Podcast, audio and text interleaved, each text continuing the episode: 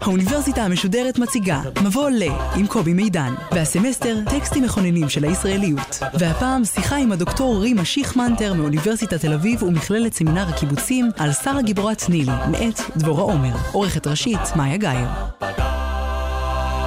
שלום לכם. כמעט כל ילד שלמד במערכת החינוך הממלכתית בישראל משנת 1967 והלאה, נתקל בטקסט שעומד במרכז השיחה שלנו היום, ברומן ההיסטורי שרה גיבורת נילי. דורה עומר פרסמה אותו באותה שנה, ב-67, ובו מתארת את קורותיה של שרה אהרונסון בשורות ארגון הריגול שהקים אחיה, אהרון, בזיכרון יעקב. ללא ספק, הסצנה האחרונה בספר היא הסצנה המכוננת של הטקסט המכונן הזה. שרה אה, נתפסה על ידי הטורקים, היא עברה עינויים קשים והיא מבקשת להתרחץ בביתה או בביתו של אחיה לפני שישלחו אותה לדמשק, לכלא הנודע לשמצה, כשהיא החליטה כבר מה היא הולכת לעשות. אני רוצה להתרחץ, אמרה. הישארו בחוץ, לא אברח. עם רובים מחודנים ניצבו החיילים מאחורי הדלת הנעולה. הרובים נטענו, היא לא תוכל להימלט. שרה ידעה כי זמנה קצר מאוד, עליה לפעול במהירות. מן הארון הוציאה נייר ועיפרון. בידיים רוטטות כתבה אהרון אחי היקר. הוכיתי מכות רצח. נושאתי בעינויים נוראיים. זכור לספר את צרותינו וסבלנו לאלה שיבואו אחרינו. איני מאמינה שנחיה עוד, לאחר שמסרו והגידו עלינו הכל. בטוחה אני שבקרוב ינצחו ידידינו, ספר להם הכל. אמור להם, שרה הטילה עליכם לנקום את דמה, לא לרחם, כמו שלא ריחמו עלינו. אין לי כוח לסבול עוד, העינויים נוראיים. זכרו אתם, כגיבורים הומתנו, ולא הודינו. היי, hey, מה איתך שם? עלתה הקריאה חסרת הסבלנות מבחוץ. רק עוד רגע אמרה, היא כתבה עוד שורה אחת. איני יכולה להמשיך. הטמינה את הפתק על גופה, ניגשה אל ברז המים ופתחה אותו. המים ניגרו בכל שעון, בידיים רועדות גיששה על הרצפה, מצאה את המרצפת האדומה הרופפת וחילצה אותה ממקומה. האקדח מונח היה בשקע הקטן, שבו הניחה אותו לפני כשבוע. דרכה אותו וקרבה את הלוע אל ראשה. אני בא, אבשלום, לחשה. אל תשכחו אותי. למענכם עשיתי הכל, למען ארצי, עמי, או בקטנתי. אל תבכי. אלה שורות מתוך אה, שרה גיבורת נילי, אה, כמובן שזה איננו הספר היחיד של דבורה עומר, היא כתבה רומנים היסטוריים וספרים אחרים רבים מאוד שזכו להצלחה ולקוראים רבים, ואנחנו עם הדוקטור רימה שיכמנטר, היא מרצה בנושא ספרות ילדים באוניברסיטת תל אביב, בסמינר הקיבוצים ובאוניברסיטה הפתוחה. והיא מחברת הספר חבר מנייר, עיתונות ילדים ישראלית, בעשור הראשון למדינה. יצא לאור בשנת 2014. שלום, דוקטור שיכמנטר. שלום. אולי נתחיל במעט רקע ביוגרפי על דבורה עומר, המחברת. אוקיי, okay. דבורה עומר, אה, דבורה מוסינזון, נולדה ב-1932.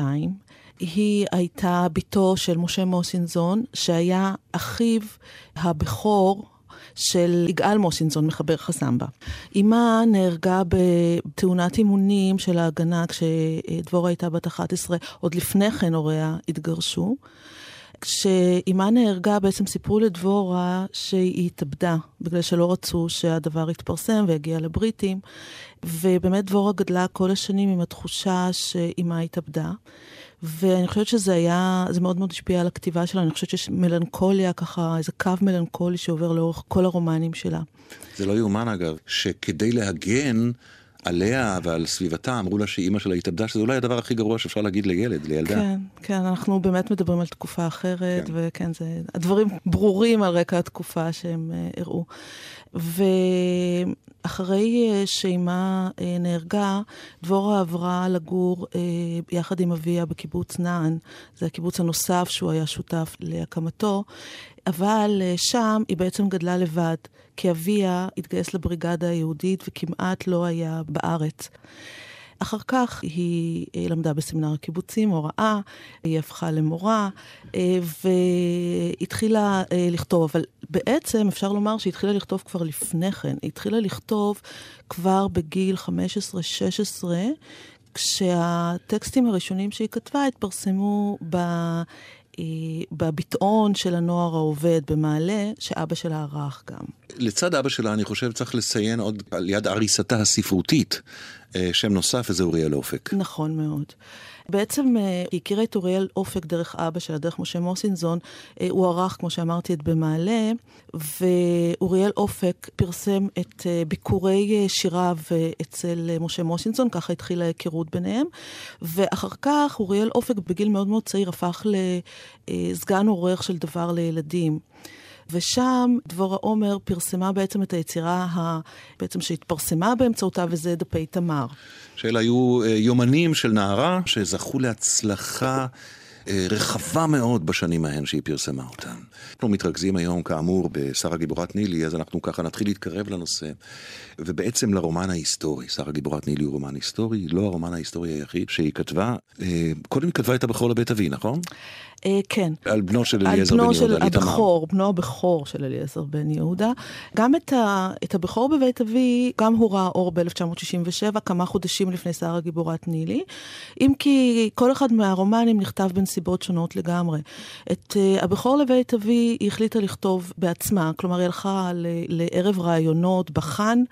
אה, שאותו הנחה דן בן אמוץ, ודן בן אמוץ ראיין את אהוד בן יהודה, בנו הצעיר של אליעזר בן יהודה, והיא ממש נדלקה על הסיפור של משפחת בן יהודה ורצה אחריו, ככה היא מספרת במסדרונות, וביקשה בהתחלה לעשות כתבה לארץ שלנו, שם היא אה, קצת כתבה, אבל בסופו של דבר זה הפך לספר, וכאן היא גם הייתה בקשר עם אוריאל אופק, אבל ממש אה, בהודעה כותבת את הספר, פנה אליה אוריאל אופק, שיזם את uh, סדרת נועזים, סדרה על גיבורים uh, מתולדות uh, הציונות, והוא פנה אליה וביקש ממנה לכתוב על שרה גיבורת נילי. Uh, ואת זה עשתה מאוד מהר, ככה שהספר יצא כבר בסוף 1967. Uh, ונגיע גם לדרך העבודה שלה, על הכתיבה של, של שרה גיבורת נילי, אבל לפני זה כמה מילים. על מקומו, אני יודע שזה נושא רחב מאוד, אבל מקומו של הרומן ההיסטורי, לבני הנעורים. באופן כללי ובתוך הספרות העברית שנכתבת כאן, בארץ ישראל ואחר כך במדינת ישראל.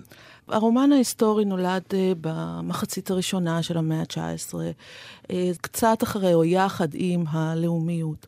אה, נוהגים לציין, אם כי כבר גם על זה קצת ככה מערערים, את וולטר סקוט כאבי הרומן ההיסטורי. והרומן ההיסטורי באמת תיאר באמצעות איזשהו שילוב בין היסטוריה לבדיון את ההיווצרות של אומה. תמיד פנה לאירועים מאוד מרכזיים בהיווצרות של עם ותיאר אותם. לזכותו של הרומן ההיסטורי זוקפים את ההפצה של רעיון הלאומיות, את ההפצה של הרעיון בקרב ההמונים. ובאמת הרומן ההיסטורי הגיע מהר מאוד לקהל הצעיר. ברומן ההיסטורי יש פוטנציאל חינוכי ענק. אז אם כך באמת, מה המקום של הרומן ההיסטורי לפני הנעורים בתוך ההיסטוריה העברית? בעצם אה, מה שנחשב אה, לרומן העברי הראשון, אה, אהבת ציון של מה פה גמור רומן היסטורי. הוא לא כתב את זה כרומן לבני הנעורים, אבל לרומן ההיסטורי יש מקום מאוד מאוד מרכזי בהיווצרות הלאום העברי. אני חייבת לומר שדווקא ספרות הילדים והנוער לא עשתה בו את השימוש שיכולה הייתה לעשות.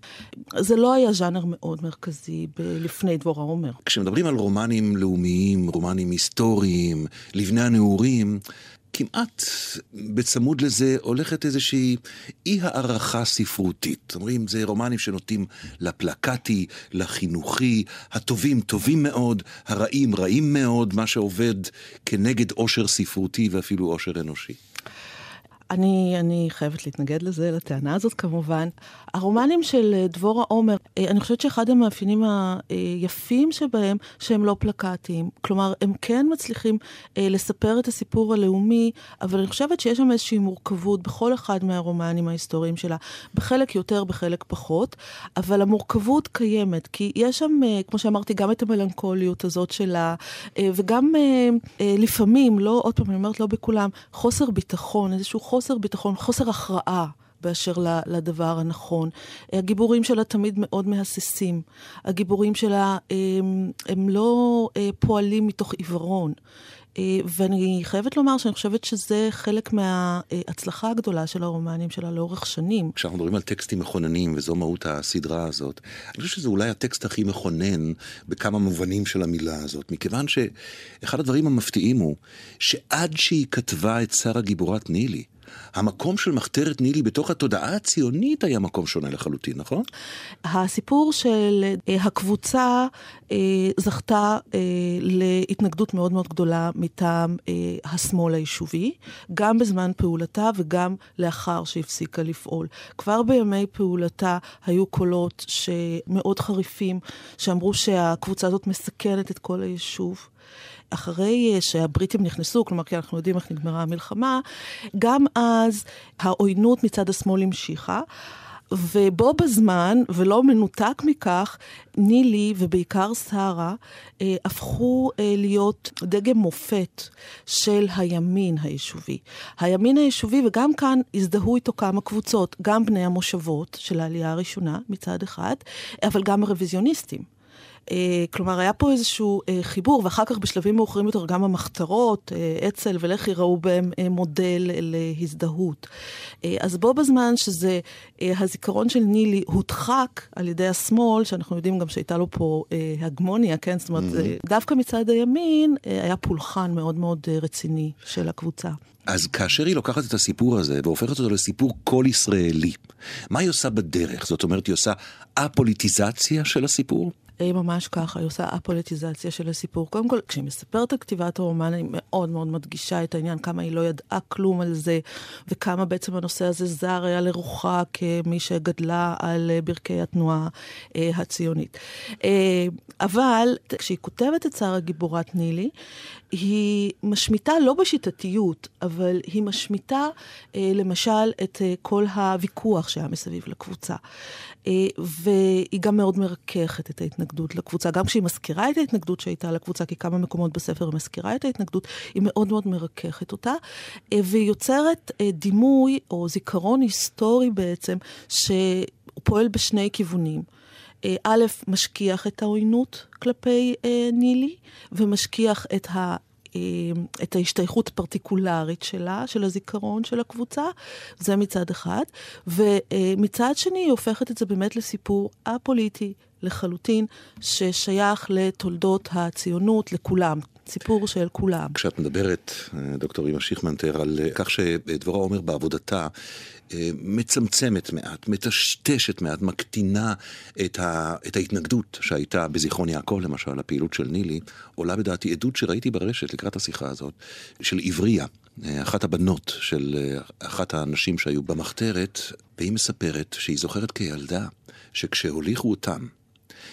מבית הכלא, או מהמקום שבו הם היו עצורים, לבית שלהם, ברחוב הראשי שלה כבר כל המושבה עמדה וזרקה עליהם אבנים, וקיללה. היא אומרת, זה הזיכרון הכי חזק של חיי, זאת אומרת שכל המושבה עומדת ומקללת את אה, אנשי נילי. בכלל, כל העניין של אה, נילי והקבוצה, אני חושבת שזה אה, מזין את הדמיון, כן, עד היום, עד היום, יוצאים ספרים, וזה נכון, כלומר, אם אנחנו חושבים על האירוע ההיסטורי, אז הייתה להם סיבה להתנגד, כי הטורקים איימו להרוג את כולם, או לפגוע בכולם. אני, אני רוצה לקרוא עוד קטע מתוך הספר הזה, וזה קטע שקשור גם לסיפור מאוד מעניין בדרך העבודה של, של דבורה עומר.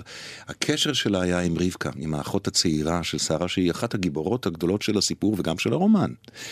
אה, והקטע הזה עורר עליה את חמתה של רבקה. אני אקרא ואחר כך תספרי על זה. כן. אה, אה, שרה מחליטה שהיא עולה לירושלים. שוב, אנחנו בזמן מלחמת העולם הראשונה. הטורקים בארץ כמובן, הארץ הרוסה. הטורקים לוקחים כל מה שהם יכולים, בוזזים כל מה שהם יכולים לשם המאמץ המלחמתי. היא עולה לירושלים לחתונה של קצין טורקי, והיא עולה כדי אה, להוציא שם ידיעות עבור המחתרת. היא העלתה על פניה את חיוכה הזוהר ביותר ופסה זקופה ותופפת אל האולם בו נערך הנשף. עיניים רבות ננעצו בצעירה יפת המראה והדורת הלבוש. מי היא? עלו הלחישות. חדשה? רבים ביקשו את קרבתה, הציעו לה משקה, הגישו אוכל והזמינו אותה לרקוד. כיצד זה לא פגשתי בך אף פעם? שאל אותה קצין גרמני אדום פנים שהזמינה למחול. אני אורחת, חייכה אליו, בהתאמצה להתגבר על סלידתה, מאיסטנבול, מיד רואים עלייך איך נפלא. שאת מהעולם הגדול, לא כמו הללו כאן, הן מזכירות לי תרנגולות, ואילו את, את, אה, את פרח, ספרי לי על עצמך, פרחי היפה. מה יש לאישה פתיה לספר? חייכה שרה על המטבח, על שמלות, אבל אתה, גיבור החיל, לך יש בוודאי מה לספר על מלחמות, על ניצחונות, על כיבושים. וזה מעניין אותך? למה? הביט בה בחשד. שרה נבהלה, אולי מהרה מדי? אני מעריצה כוח, אוהבת חיילים וגבורה, אמרה המתחנחנת. אתה כזה חזק וגיבור. דברי החנופה והיין עשו את שלהם, תוך כדי ריקוד הוואלס הקליל סיפר לה הקצין סיפורים רבים, מהם היו דברי התפארות וגוזמה, אבל שרה ידעה ללקוט את הרמזים החשובים ולחרות אותם בזיכרונה. כך שרה ממשיכה אחר כך אה, גם לקצין טורקי, מוציאה ידיעות מתחנחנת, משתמשת בנשיותה, והקטע הזה עורר את חמתה של רבקה אהרונסון, אחותה הצעירה. ספרי. אוקיי, okay, אז זה באמת קשור אה, לאופן שבו דבורה עומר אה, עבדה על הרומנים ההיסטוריים שלה, וגם על הרומן הזה. היא פעלה בדרך כלל בשני אופנים. א', היא יצרה קשר עם אנשים שהכירו את האישים. למשל, אצל אליעזר בן יהודה היא דיברה עם אה, הבן הצעיר שלו. אה, וכאן היא פנתה לרבקה אהרונסון. הדבר השני שהיא עשתה, היא קראה הרבה מאוד חומרים שהיו על, כן, שדיברו על אודות האישים הללו. ובאמת, כשאופק פנה אליה וביקש ממנה לכתוב את שר גיבורת נילי, היא פנתה לבית אהרונסון וביקשה לדבר עם רבקה. אה, עכשיו כאן היא אה, נוהגת אה, הרבה פעמים לספר בראיונות השונים שרבקה קיבלה אותה בחשדנות מאוד מאוד מאוד מאוד גדולה. האמת שאפשר להבין, זאת אומרת, בהינתן מה שאמרת קודם, שהיחס של הממסד לנילי היה יחס מדיר בהרבה מובנים, אז הגיוני שמשפחת אהרונסון, רבקה מייצגת את משפחת אהרונסון, בתחילת שנות ה-60 או באמצע שנות ה-60, מתייחסת בחשדנות לאישה כמו דבורה עומר שבאה לכתוב. אפשר לראות את זה כך, אה, יש הרבה מאוד סיפורים על ההסתגרות של רבקה ואלכס, ש, שכן, שנשארו, שמרו על ארכיון הקבוצה, לא נתנו לאף אחד לגעת בו. זאת אומרת, מה שדבורה עומר מספרת על רבקה אהרונסון זה לא יוצא דופן ביחס לעדויות האחרות. Okay. אה, ובאמת אה, היא מספרת שרבקה אהרונסון, היא רצתה לכתוב כתבה לארץ שלנו, ורבקה אהרונסון אמרה שהיא התקשרה לעיתון הארץ, ושאלה עליה, וביקשה ממנה לכתוב לה מכתב, והפנתה את המכתב לגרפולוג, זאת אומרת, ממש ככה ערכה לה, כן, ערכה לה תחקיר. אה, אה, בסופו של דבר אה, היא התרצתה וראתה שפניה של דבורה עומר לשלום, והיא הסכימה להיפגש איתה. אני לא יודעת מה היא סיפקה לה, איזה חומרים היא סיפקה לה ואיזה באו ממקורות אחרים. ובאמת כשהספר, אחרי שהספר ראה אור, רבקה אהרונסון התאכזבה, התעצבנה, אה, הביעה אה, חוסר שביעות רצון. אה, היא כתבה לדבורה עומר מכתב, ובו התייחסה לכמה קטעים, ובייחוד לקטע הזה. היא הייתה מאוד לא מרוצה ששרה מתוארת באופן, באופן הזה כמתחנחנת. כמשתמשת במיניותה, בנשיותה. כמשתמשת, בדיוק, כמשתמשת במיניות שלה.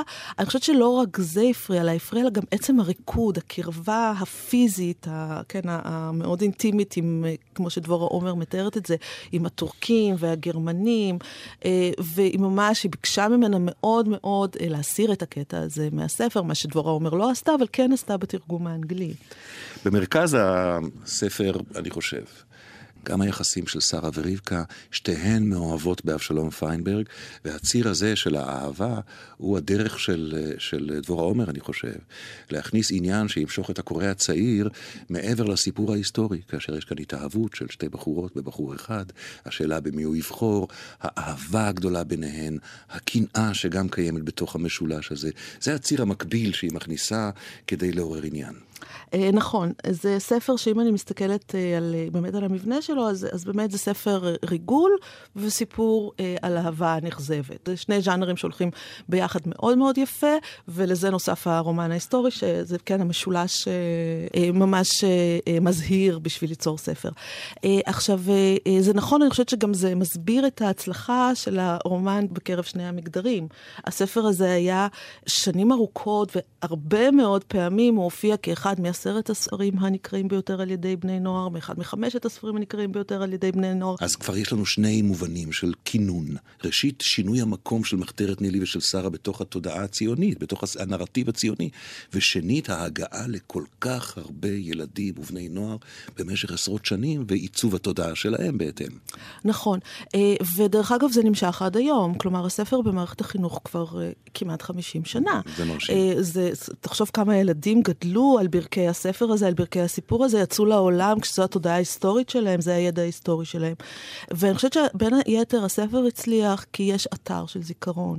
כלומר, אפשר ללכת למוזיאון בזיכרון יעקב ולראות איפה זה קרה ואיך זה קרה. יש מעט מאוד אתרים כאלה. דברי איתי קצת על עיצוב דמותה של שרה. אז באמת אחד הדברים שהיא עשתה כאן, היא לקחה דמות נשית והכניסה אותה לקונטקסט לאומי.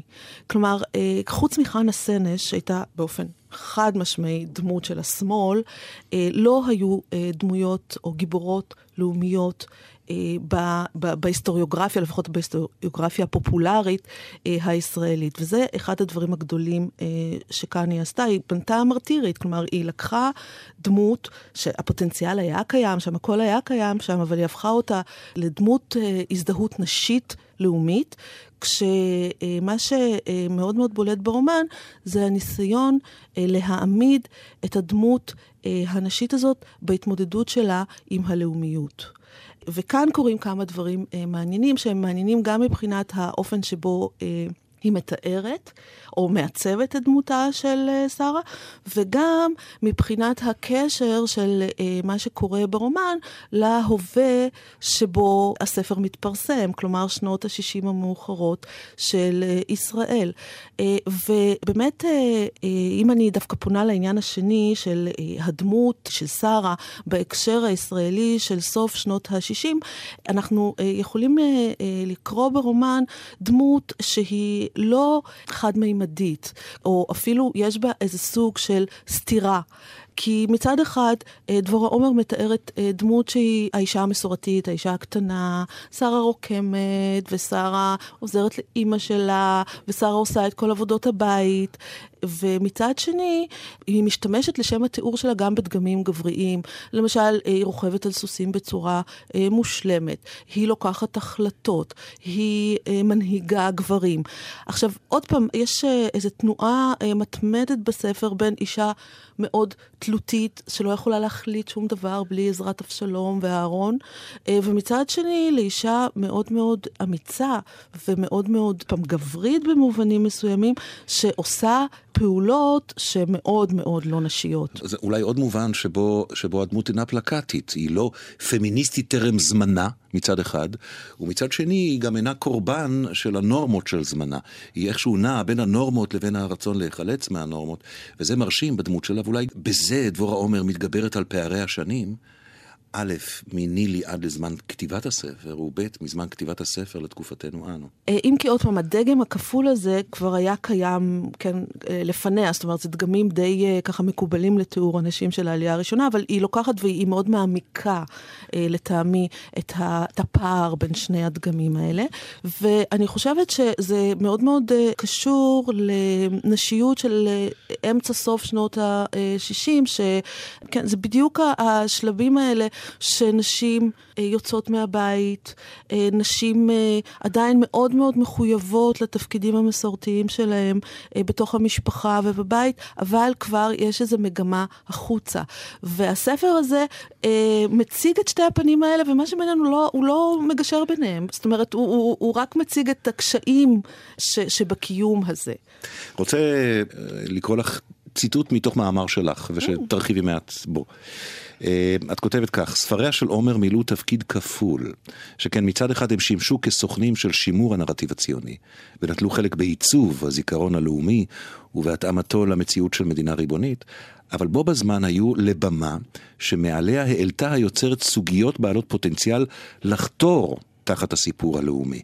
למה את מתכוונת? אה, שרה גיבורת נילי אה, זה ספר, קודם כל זה אחד הספרים היותר לאומיים, כן, של אה, דבורה עומר, כשהמהלך הכפול הזה של גם לשמור על לאומיות וגם להציע מין ערכים ליברליים, כאן הוא פחות בולט, אם כי כמו שאתה בעצמך אמרת, הדמות של, של שר, העיצוב הזה, האפשרויות הטמונות בו, גם להוות מודל של נשיות לאומית, וגם בו בזמן להוות מודל של נשיות מודרנית, כן, אם אני מתייחסת לשנות ה-60, אה, אז, אז אנחנו יכולים לראות את הפוטנציאל הזה, כן, אה, הכפול של הספרים שלה. אבל הדברים האלה הרבה יותר בולטים, למשל ברומנים החברתיים של דבורה עומר, שבהם אני אזכיר כמה שמות, למשל צוללים קדימה, אני אתגבר, על הגובה. שבאמת אה, אה, ברומנים האלה היא נוגעת בסוגיות אה, חברתיות מאוד אקטואליות של שנות ה-60. למשל העולה המזרחי, כן, בצוללים קדימה ובעל הגובה. ובמובנים רבים הספרים נותנים פתחון פה לחוויה של המזרחי, ונותנים אה, אה, בחלקם לפחות תחושה שיש כאן אה, חברה מגוונת. זאת לא חברה אחידה, כן? לא הומוגנית, כמו שהיה נהוג על החברה הישראלית. אין פה קולקטיב מאוחד. קולקטיב הטרוגני, אבל מצד שני, היא מובילה את הגיבורים שלה אל תוך לב ליבו של הקולקטיב, כשהם עוברים תהליך של שינוי והופכים לגיבורים מאוד מאוד הומוגניים בסופו של דבר. ועל ידי כך היא בעצם מפשרת אה, באיזשהו אופן על שתי מערכות אה, ערכים מאוד מאוד חשובות. אולי מפשרת ואולי גם בת זמנה. אם אנחנו מדברים על שנות ה-60, אלה השנים של המעבר, ואני משתמש במושגים שאני לא בטוח שאני שלם איתם עד הסוף, אבל רק כדי להבהיר, של, ה, של המעבר מאנחנו לאני, של העלייה של האוונגרד הישראלי, שנות ה-60. אז, אז במובן הזה היא בת זמנה, כותבת בתקופת מעבר, אבל הזמן שלנו נורא קצר, ואני רוצה כן לגעת בעוד נקודה אחת, והיא נקודת המוות. יש כאן סיפור שהגיבורה הראשית שלו, הגיבורה המרכזית שלו, מתה מוות קשה מאוד בסופו. ורוב הגיבורים מתים, וזה לבני הנעורים. משונה. אה, משונה ולא משונה. ספרות ילדים ונוער, קודם כל המוות הודר מהספרות הזאת בשלבים די מאוחרים, רק בתחילת המאה ה-20 ובעשורים הראשונים של המאה ה-20 עדיין, גם ספרים לילדים מאוד מאוד קטנים מתארים מוות בלי שום בעיה. אבל אה, אחר כך, אה, באמת במהלך המאה ה-20, בטח אחרי מלחמת העולם אה, השנייה, המוות אה, הפך לנושא מאוד מאוד לא רצוי אה, בספרות הילדים. חוץ משני סוגים של מוות, מוות של רעים, שזה מוות תמיד טוב, ועוד מוות, המוות הלאומי, המוות, כן, מהסוג ש, שדבורה עומר מתארת כאן, וזה מוות שספרות הילדים כן הרבתה, ספרות הנוער כן הרבתה, אה, לתאר, ומהבחינה הזאת אין פה שום אה, חדשנות. Mm. אה, אבל אולי עוד אה, נקודה שכדאי לציין, אה, דבורה עומר בכל הספרים האלה, וגם בספ... בספר הזה, היא מאוד אה, מלודרמטית.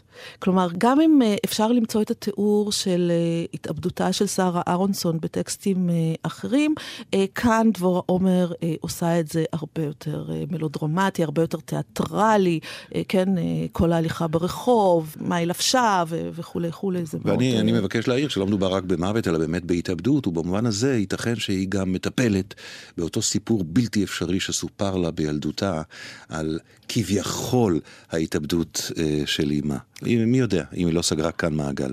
אה, אני חושבת שזה רעיון יפה. מה המקום אה, של דבורה עומר היום, כשאנחנו מדברים 50 שנה אחרי הכתיבה הזאת, אמרת, הספר הזה מחזיק מעמד, אבל המפעל הספרותי של דבורה אומר בכלל לא. כמה הוא היום רלוונטי לנער, לנערה ישראלים בני 13, 14, 15? אני חושבת שזאת שאלה טובה, וזאת שאלה, שאלה אולי קצת עצובה, או התשובה עליה תהיה קצת עצובה.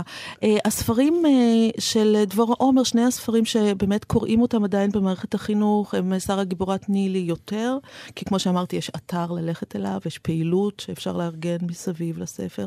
והספר השני הוא הבכור לבית אבי. שקוראים אותו פחות. אני חושבת שחוץ מהספרים האלה, שגם הם מוגשים לילדים במערכת החינוך, ספרים של דבור עומר התקשו לעבור לעת החדשה. עם זאת, אני שומעת הרבה מאוד מבוגרים שמספרים שהם קוראים לילדים את הספרים שלה, כלומר, את מה שקרה לקרשנדו ולי, כן, אני אומרת את זה, הכותר בקיצור. דווקא ספרי הילדים יותר, את כן. ספרי הילדים היותר קטנים, בדיוק. ויש מישהו שמילא את מקומה, שנכנס לנישה הזאת? יש כתיבה של רומנים היסטוריים היום לבני הנעורים? אה, יש כתיבה של רומנים היסטוריים לבני הנעורים, לכל הגילים, אני מעדיפה לקרוא לזה בדיון היסטורי, okay. אוקיי. כן, כי, כי זה לא רק רומנים, למשל, מנהרת הזמן של גליל אהרון פדר, אני חושבת שכל אה, אה, הורה, מורה, ספר, ספרנית, מכירים את, ה, את הספרים האלה. אה, אה, אור המורה כותבת לא מעט ספרים, וגם תמר ורטה זהבי כותבת, אבל כותבת לא על העבר הציוני, אלא אה, מתארת אה, אה, היסטוריה באמצעות... באמצעות אה, אה, דמויות אה, של מנהיגים לא לאומיים, כמו נלסון מנדלה וגנדי ואחרים. עד כאן על דבורה עומר ושרה גיבורת נילי, הדוקטור רימה שיכמנטר, אני מאוד מודה לך על השיחה הזאת. תודה רבה.